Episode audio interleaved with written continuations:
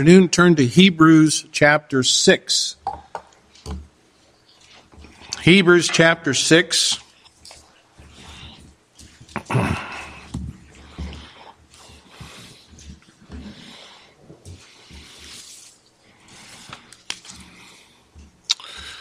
And uh, this afternoon, we're going to look at the danger of departing as we continue our, our study on the book of Hebrews. I want to remind you that we're in the middle of a large section of the epistle dealing with Christ as our great high priest, how he is better than the Old Testament priesthood.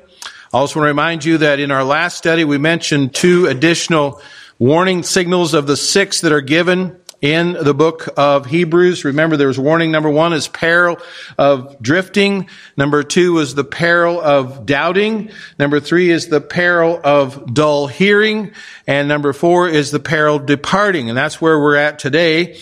It's this fourth warning we want to focus on uh, this afternoon. In verses four through eight, often create a problem for many Christians. And so we're going to look at this uh, potentially uh, problem passage uh, this afternoon. Uh, it's uh, it's a problem, and uh, someone might ask, "Well, why is that?" It's because there are those who take portions of Scripture from the Bible, and they disregard what is said before and what is said after, and they begin to build whole doctrines. Um, and even uh, churches and denominations on certain passages of scripture without regard to uh, what's come before or after those passages. And I think we always need to be careful when interpreting the scriptures to follow two very important principles that go hand in hand. One is that, uh, that we should interpret scriptures in the context in which they are found. And secondly, interpret scriptures in the context of the entire Bible. Uh, that means we need to compare scripture with scripture. Now, I would say at the outset that this is not an easy passage, and there have been a great many even Bible scholars uh, who disagree as to the meaning of these verses and have proposed various interpretations of this this passage. But keeping these two principles in mind, I believe uh, we can examine this passage carefully and see what the passage is saying to us. Now, in order to do that, we must remind ourselves of the context of these verses. Uh, last time we spoke of the peril of dull hearing. Uh, the writer warned his readers that they were still babes in Christ and they needed to advance in their Christian walk and to go on to perfection or maturity. Now here in chapter 6, the writer speaks of leaving the principles of the doctrine of Christ and moving on to the build on that foundation. Uh, he gave six foundational stones, and we looked at those last week uh, to build upon. Uh, these uh, six foundational stones were uh, Old Testament types that prefigured Christ in the ritual symbols uh, and symbols and the ceremonies that they had in the Old Testament. They were repentance from dead works, faith toward God, doctrine of baptisms, laying on of hands, resurrection of the dead, and eternal judgment. Now, we won't go through and explain those again. Uh, if you want to uh, get the explanation of that and forgot the explanation of that, uh, you can go on our website and you can listen to last week's message again. I believe it's there. Uh, and so, uh, we'll continue on from there. So this is the context in which the writer says what he says. Uh, he's speaking to Hebrew believers. And he's encouraging them to leave the old covenant teachings and to grow up in the new covenant principles. Again, it's important to see these things in the context as that, uh, that they are written. Um, someone questioned me after I preached this particular on these particular verses uh, one other time, uh, and uh, in uh, chapter six, and they wondered why I skipped the significance of the laying on of hands. And uh, they asked me if I laid hands on those who were sick and anointed them with oil and prayed for their healing.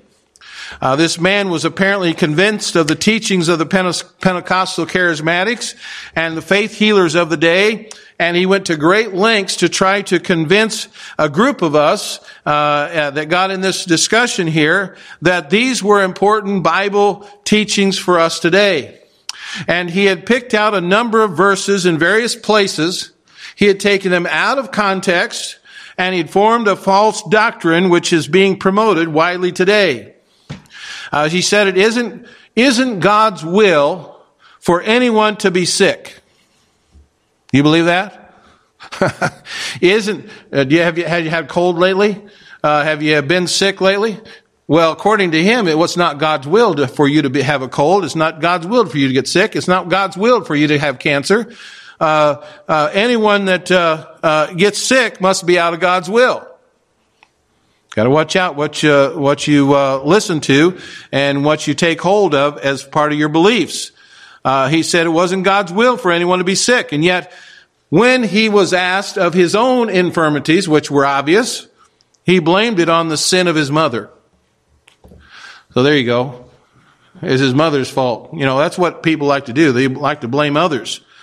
Well, listen, it's so important we remember to rightly divide the word of truth and be careful for the false teachers that might be going around today.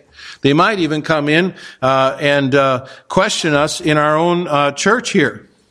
And so this brings us to a passage which has caused many difficulties, uh, and probably as many difficulties as any other passage, but some consider it the most difficult passage to interpret, and many commentators will even avoid it. You go down, you go say, well, what's this guy say about this? Yeah, it's gone. It's, it's missing. It's not even there. He, did, he didn't even address it. And that would be easy for me to do too. Uh, we could just go along and say, well, we're just not going to, we're not going to mess with that today.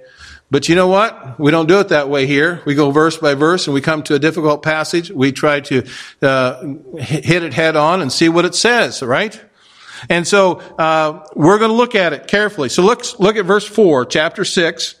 It says, For it is impossible for those that have, were once enlightened and have tasted of the heavenly gift and were made partakers of the Holy Ghost and have tasted the good word of God and the powers of the world to come, if they should, shall fall away, to renew them again into repentance, unto repentance, seeing they crucify to themselves the Son of God afresh and put him to an open shame. For the earth which drinketh in the rain that cometh oft upon it and bringeth forth herbs meet for them by whom it is dressed receiveth blessing from God.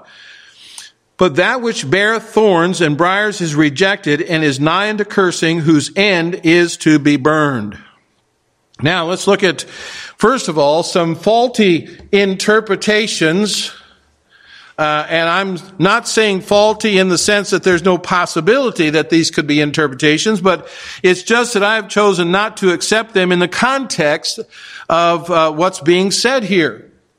As I've studied this passage, I believe these interpretations are not consistent with the context of the book or the entire Bible. I mean, no disrespect to men who are uh, maybe a great deal smarter than I am and have more education than I have, but I happen to disagree with them, and I'm not going to agree to disagree. You know that I don't like that saying anyway. I'm just going to disagree with them, okay?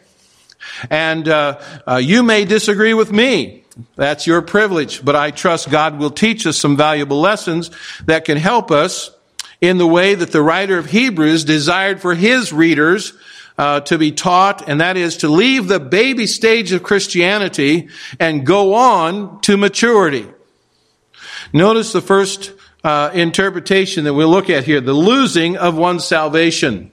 The losing of one's salvation. Uh, now, this is the most unsatisfactory of all interpretations, and that is that there are those uh, who have, are spoken of as Christians, and then they lose their salvation. They've lost their salvation. That is, they were once saved, but they lost their salvation. There are many people who hold to this position. And for the most part, they uh, are real born again Christians themselves. Uh, it's like someone who is uncomfortable about flying uh, on an airplane. They know they're safe as anyone else on the flight, but they do not enjoy it as everyone else does. Uh, I think there are many people today who are not sure about their salvation, and so they're not enjoying it. They don't really have the assurance of salvation. But they may be, well, they well may be saved, if they have fixed their trust in Christ as their Savior. Now, the important thing, I believe, is not the amount of faith they have, but the one in whom they have, uh, uh have faith in. Uh, they turn to this passage of scripture more than any other since they deny that we have a sure salvation which cannot be lost and that the believer is safe in Christ. No doubt, you know, we have a number of Christians in this community uh, who would fall into this category. Maybe you know someone like that. But I want to make it abundantly clear that I believe we have a sure salvation because scripture is very emphatic on this point. Romans 8 1, there is therefore now no condemnation to them which are in Christ Jesus who walk not after the flesh but after the Spirit.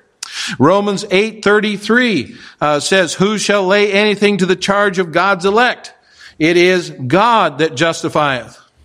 And so the throne of God is back of the weakest, the humblest man who has come to trust Christ. And today there is, there is not a created intelligence in God's universe that can bring a charge against one who has been justified through faith in his blood.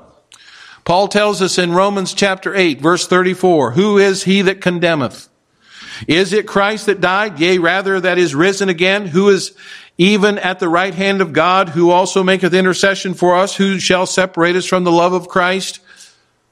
Shall tribulation or distress or persecution or famine or nakedness or peril or sword? As it is written, for thy sake we are killed all the day long. We are accounted as sheep for the slaughter. Nay, in all things we are more than conquerors through him that loved us. For I am persuaded that neither death, nor life, nor angels, nor principalities, nor powers, nor things present, nor things to come, nor height, nor depth, nor any other creature shall be able to separate us from the love of God which is in Christ Jesus our Lord. Wow, that's just as clear as can be. We cannot be separated from God once we put our trust in Jesus Christ. Listen, those words should give us a great foundation of assurance. Can you mention uh, anything that Paul didn't mention in this passage? Can you think of anything that would separate you from the love of Christ? Well, I think that list pretty well covers it all, doesn't it? And here we have a guarantee that nothing, nothing can separate us from the love of God. Nothing that is seen, nothing that is unseen, nothing that is natural, nothing that is supernatural can separate us from the love of God which is in Christ Jesus our Lord. Amen. Now, the Lord Jesus Christ also makes some tremendous statements about our absolute security. Listen to Him and trust Him and believe Him. The Word of God is living and powerful. John 10, 27 and 28 uh, and my sheep hear my voice and I know them and they follow me and I give them eternal life and they shall never perish. Neither shall any man pluck them out of my hand. What kind of life is it? It's eternal life. Eternal life. If you can lose it, it's not eternal. Again, and I give unto them eternal life, and they shall never perish, neither shall any man pluck them out of my hand. By the way, that's your memory verse this week, right? So, uh, we just have it emphasized once again, but it goes on to say, my father which gave them me is greater than all, and no man is able to pluck them out of my father's hand. It's not a question of your ability to hold on to him. It is his ability to hold on to you.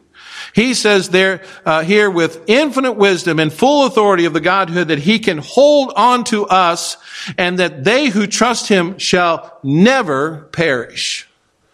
The question is, uh, is your hope fixed in God who is all powerful or in a God who may suffer th- defeat? You see, this is really the, the tip of the iceberg, so to speak, of all the wonderful passages of scripture which make it abundantly clear that you and I cannot be lost after we've been born again into the family of God. We become children of God through faith in Christ. And once a person has become a child of God through faith in Christ, he has eternal life. I cannot accept the interpretation that people would make of Hebrews chapter 4 and verse or uh, 6 verses 4 through 8 that once they were saved and now they're lost.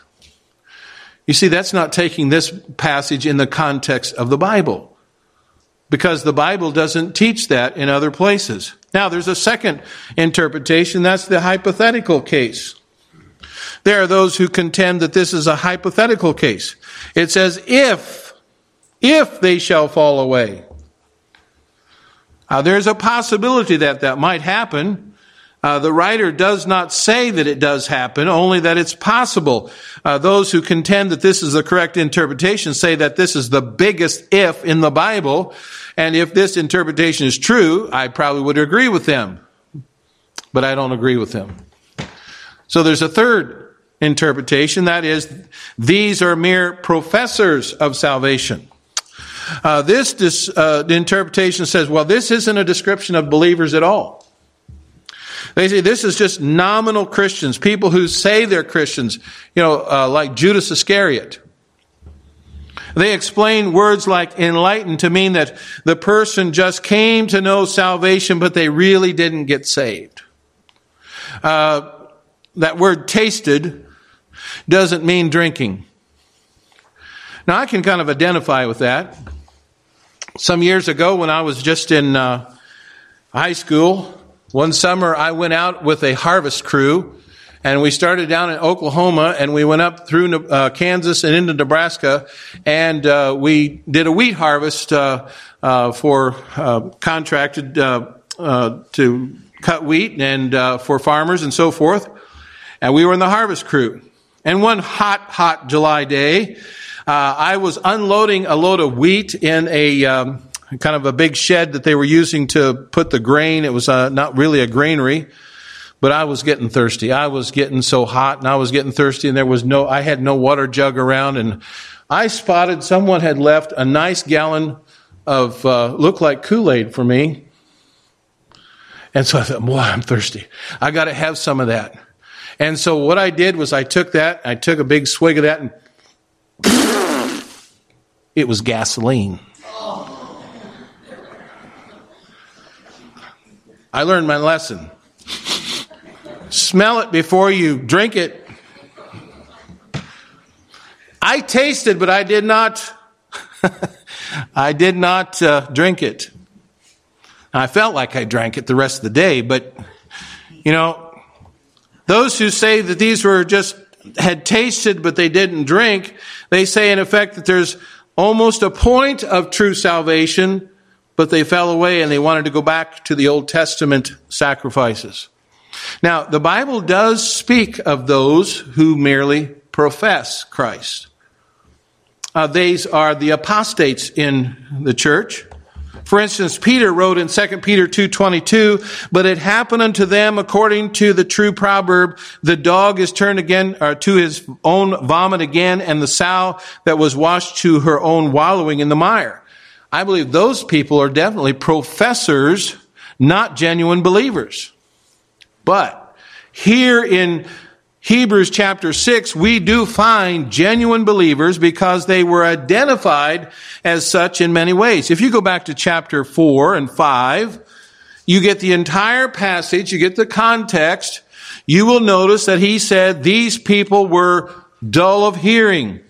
Does not say they were dead in trespasses and sins, but they were dull of hearing. In chapter 5 and verse 12, it says, For when for the time ye ought to be teachers, ye have need that one teach you again, which be the first principles of the oracles of God, and are become such as have need of milk and not strong meat. They needed the milk because they were babies, baby Christians. An unsaved person doesn't need milk. An unsaved person is dead in their trespasses and sins. What they need is life. They can't drink the milk until they get life. Needs to be born again. And after he's born again, he, you know, then a little milk here starts to get them on their way. And for, pretty soon they grow and they mature and they become uh, eaters of meat. So I believe the writer of Hebrews is addressing these baby Christians and he's urging them to go on to maturity. Well, I've come across a number of other possibilities concerning the interpretation, but I want to get to the one that I think is the most acceptable. And that is a faithful interpretation. As we look at this passage, I want you to notice that the writer is not discussing the question of salvation. I believe he's describing saved people. Notice, first of all, the marks of salvation. We begin here with those who once were once enlightened, verse 4. Once enlightened. The word once is a word that means once for all. It emphasizes the eternal eternality of the salvation experience. Again, I think we said last week you don't have to get saved over and Jesus didn't tell Nicodemus you must be born again and again and again and again and again and again. You must be born again. You get saved and it's a once uh, uh, uh, one time experience. The word enlightened is a word means to shed rays. Uh, eh, that is to shine or brighten up, enlighten, illuminate, make to see. Ephesians 1, 18 and 19 says, the eyes of your understanding being enlightened, that ye may know what is the hope of his calling and what the riches of the glory of his inheritance in the saints and what is the exceedingly greatness of his power to usward who believe according to the working of his mighty power 1 Peter 2 9 says, But ye are a chosen generation, a royal priesthood, and holy nation, a peculiar people, that ye should show forth the praises of him who hath called you out of darkness into his marvelous light. And so these people were once enlightened. At one time, they had the light of God's uh, uh, salvation shine upon them. Doesn't mean they were enlightened in the past and they're no more enlightened, but they were once enlightened. It's describing saved people. Secondly, they tasted of the heavenly gift. Now, of course, there are those who say tasting is not drinking. You don't, you don't want to drink gasoline, you want to taste it, but you don't, you know, you don't want to taste it. Believe me, take my word for it, okay? But they say tasting is not drinking. And again, if you examine this word here that's used for taste, it is a word that means to experience it or to eat of it, as opposed to just putting it on the tip of your tongue and then spitting it out. You know, I'm reminded of those passages in John which refer to Jesus Christ as the bread of life. In John 6, 32, it says, Then Jesus said unto them, Verily, verily, I say unto you, Moses gave you not that bread from heaven, but my Father giveth you the true bread from heaven. For the bread of God is he that cometh down from heaven and giveth life unto the world. Then said they unto him, Lord, forevermore give us this bread. And Jesus said unto them, I am the bread of life. He that cometh to me shall never hunger. He that believeth on me shall never thirst. So this tasting is, is actually more than just tasting it on the tip, but it's actually uh, taking it in. Again, a description of believers. Thirdly, they are partakers of the Holy Ghost. The word partakers means to be a participant, a share, by implica- implication, an associate, a fellow partaker, a partner. Colossians 1:12 says giving thanks unto the Father which hath made us meet to be partakers of the inheritance of the saints in light. If you go back to Hebrews chapter 3 and verse 1, wherefore, holy brethren, partakers of the heavenly calling, consider the apostle and high priest of our profession, Christ Jesus. In verse 14 of chapter 3, for we are made partakers of Christ if we hold the beginning of our confidence steadfast unto the end in 2 Peter 1 4, whereby are given unto us exceeding great and precious promises that by these ye may be partakers of the divine nature, having escaped the corruption uh, that is in the world through lust. And so the partakers of the Holy Ghost are those who have received the Spirit of God when they got saved. We receive God's, uh, uh, the Holy Spirit into our lives and we have the indwelling of the Holy Spirit. We're a partaker of the Holy Spirit. Number four, you see the description here is tasted the good word of God. This is verse five. Tasted the good word of God. They have fed on the word, which is food for the soul. They heard the word of God, preached and taught, and today we would say that these are those who have diligently studied the Bible and have been faithful to hear the word of God preached. And then number five, we could say the powers, tasted of the powers of the world to come. Tasted the powers of the world to come.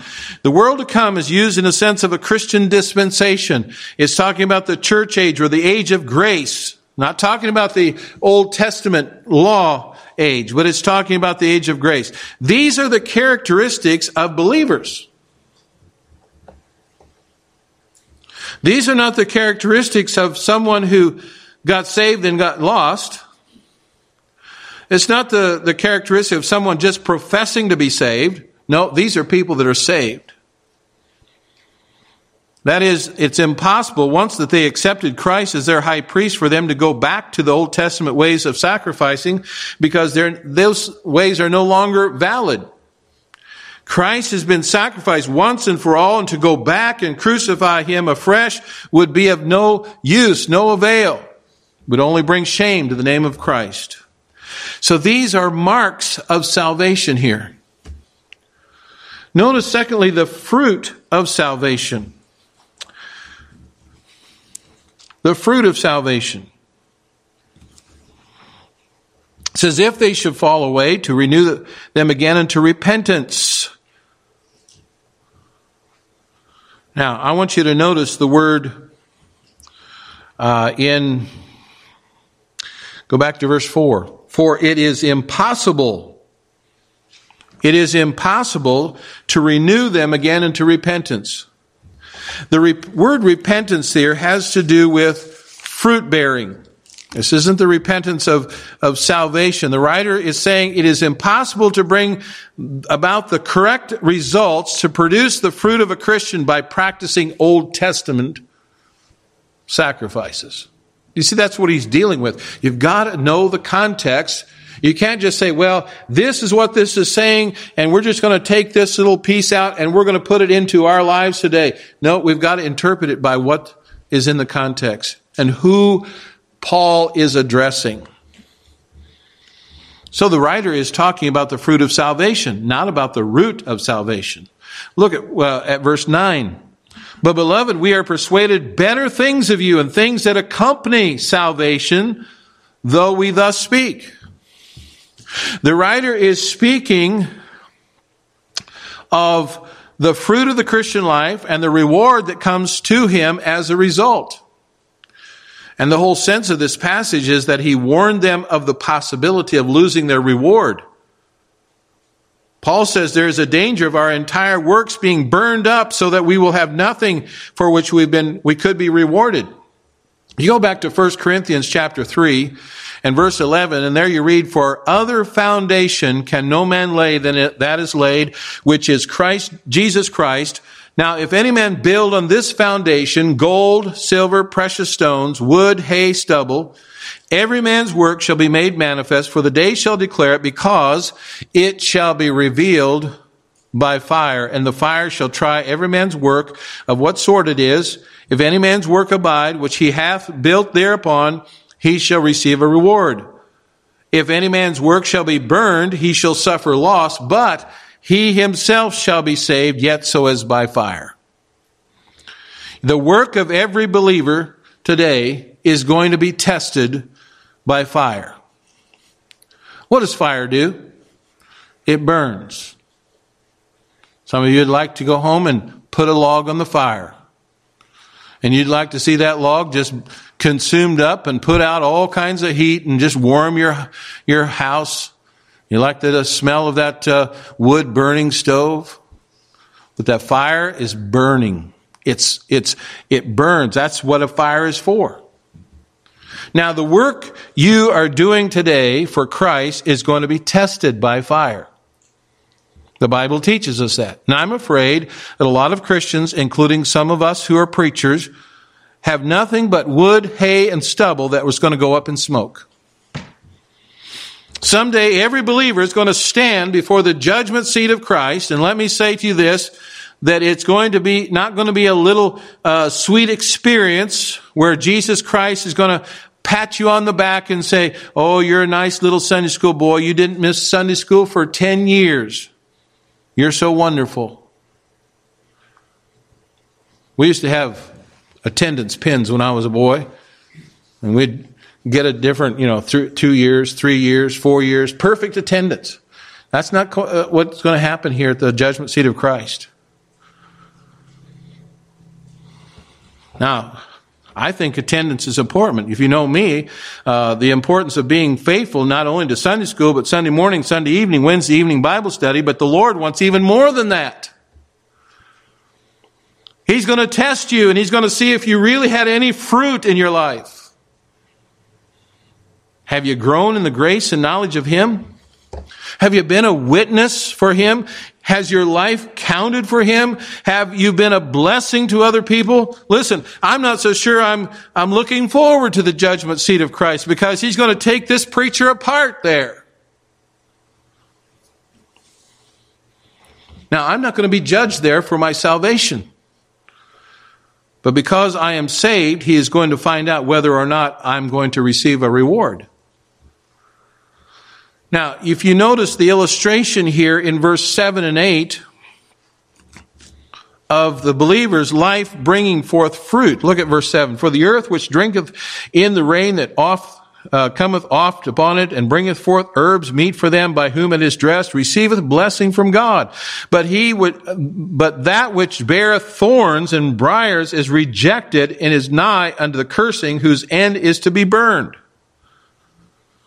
If a believer's life brings forth uh, fruit, he uh, receives a blessing from God. If it brings forth thorns and briars, it is rejected. When people, or when the apostle Paul wrote to Titus, a young preacher, he dealt with the matter of works. He said, but not by works of righteousness which we have done, but according to his mercy. He has saved us by the washing of regeneration and the renewing of the Holy Ghost. Titus 3 5. And from this, one can be inclined to think that Paul's not going to have much regard for good works, is he? But if you move down to the uh, Titus 3 8, it says, This is a faithful saying, and these things I will that affirm constantly, that they which have believed in God might be careful to maintain good works. These things are good and profitable unto men. You see, good works don't enter into the salvation picture, do they? But when one becomes a child of God, when one is saved through Jesus Christ by faith in Christ, works are of supreme importance.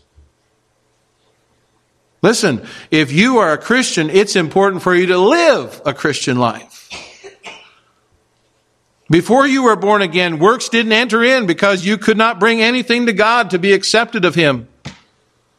Scripture says that the righteousness of man is filthy rags in his sight. You don't expect God to accept a pile of dirty laundry, do you? He's accepting sinners, though.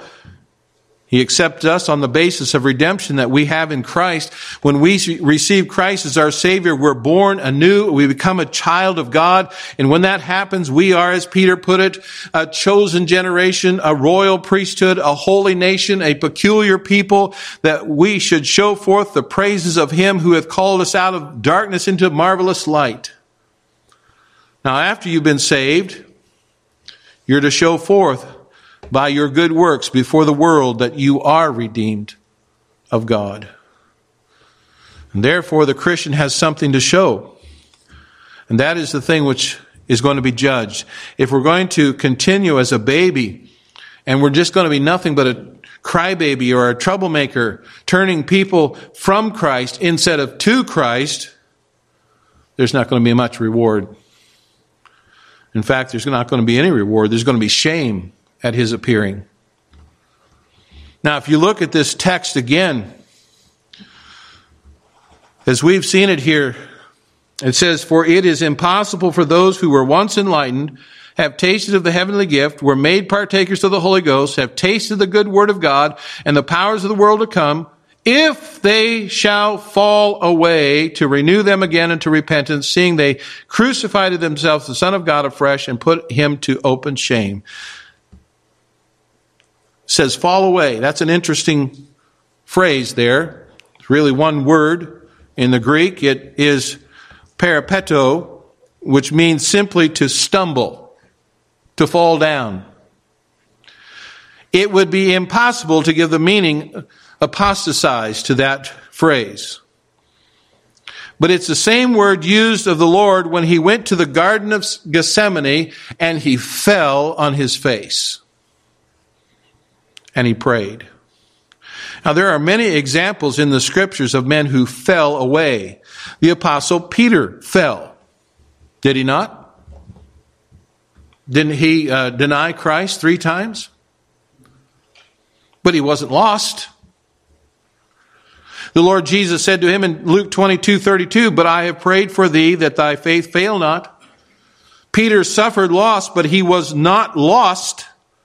John Mark is another example. He failed so miserably on the first missionary journey that when his uncle Barabbas, uh, Barnabas, excuse me, not Barabbas, Barnabas suggested uh, that he go to the second, on the second journey, Paul turned to him and said, uh, uh, never, never mind, this boy's failed, and as far as I'm concerned, I'm through with him.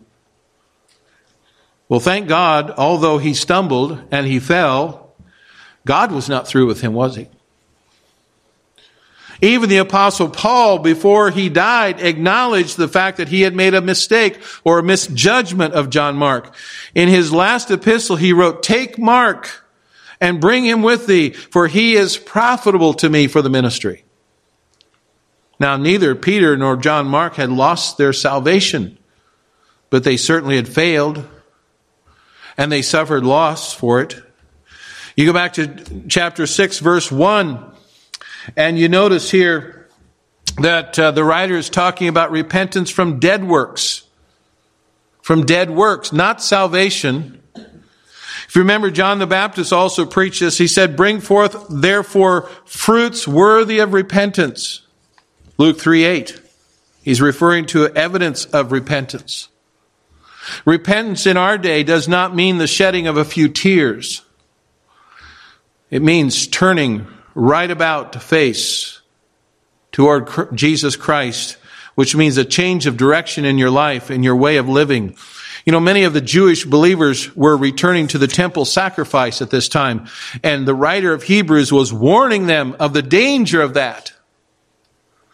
And before Christ came, uh, every sacrifice was a picture of Christ and pointing to His coming. But after Christ came, after He died on the cross, that which God had commanded in the Old Testament actually became a sin. You see, these people were at a crucial time of history. The day before the crucifixion of Jesus, they had gone to the temple with sacrifices in obedience to God's command, but now it was wrong for them to do that. Why? Because Jesus had become that sacrifice once and for all. And today, if you were to offer a bloody sacrifice, you would be sacrificing afresh the Lord Jesus because you would be inferring that He died some 2,000 years ago and it was of no avail. But you still need to sacrifice to care for your sin. Well, it would mean that you would not have faith in the atonement or the death of Christ, would it not? Your faith would not be in, in what He's provided for your redemption. See, that's what it says here in verse 6. Seeing they crucify to themselves the Son of God afresh and put him into open shame. Someone has said we either crucify or crown the, the Lord of our lives. Today, we either exhibit a life of faith or a life that would crucify him afresh especially when we feel that we have to go back under the Mosaic law and keep the law in order to be saved. It's a matter, it's a serious matter to go back to that legal system. And so remember here, we're talking about the fruit of salvation, that which results. And it's a serious thing to have accepted Christ as Savior and then live in sin to nullify what you do by being a spiritual baby, by never growing up doing nothing in the world but building a big pile of wood, hay, and stubble. Let me, as we close, notice the key verse here in this chapter, verse 9. But, beloved, we are persuaded better things of you and things that accompany salvation, though we thus speak. The writer to the Hebrew believers is saying, I am persuaded that you're going to live for God. That you're not going to remain babies in Christ, but you're going to grow up. And then in verse 10, he says, For God is not unrighteous to forget your work and labor of love, which ye have showed unto, toward his name, in that ye have ministered to the saints and do minister. Work is where uh, a work and labor of love won't save you. But if you're saved, this is why you're going to be rewarded. This is where the good works comes in. And although they have nothing to do with your salvation, they certainly have a lot to do with your believers, uh, uh, your life as a believer. Verse 11. And we desire that every one of you do show the same diligence to the full assurance of hope unto the end. Do you have that full assurance of hope unto the end? You know, we need that, don't we? And then verse, verse 12 that ye be not slothful, but followers of them who through faith and patience inherit the promises. God has made a lot of promises to us who are faithful to Him. And so we need to be faithful. Let us move forward. Let us build and grow and mature in our Christian lives. If you're here to this afternoon and you don't know Christ today, you need to put your trust in Him. Let's pray. Father in heaven, thank you for